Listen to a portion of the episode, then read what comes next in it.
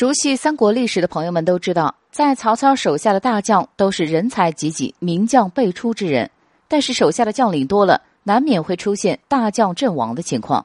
那么，纵观曹魏战场，阵亡最厉害的名将有哪些呢？今天小编就带大家看一看。第三名，典韦。典韦本来是曹操麾下的猛将，主要的任务是负责保护曹操。在战争中，典韦频频有杰出的表现。那就是在濮阳之战时，他担任敢死队队长。面对着敌军吕布骑兵的冲阵，典韦并不惧怕，而是满腔热血的冲上前去，抵挡住了吕布的进攻。但是在公元一九七年，张绣背叛了曹操，典韦为了保护曹操而独挡叛军，最后寡不敌众而战死。第二名诸葛诞，诸葛诞是曹操后期的重要将领，他是蜀汉丞相诸葛亮的族弟。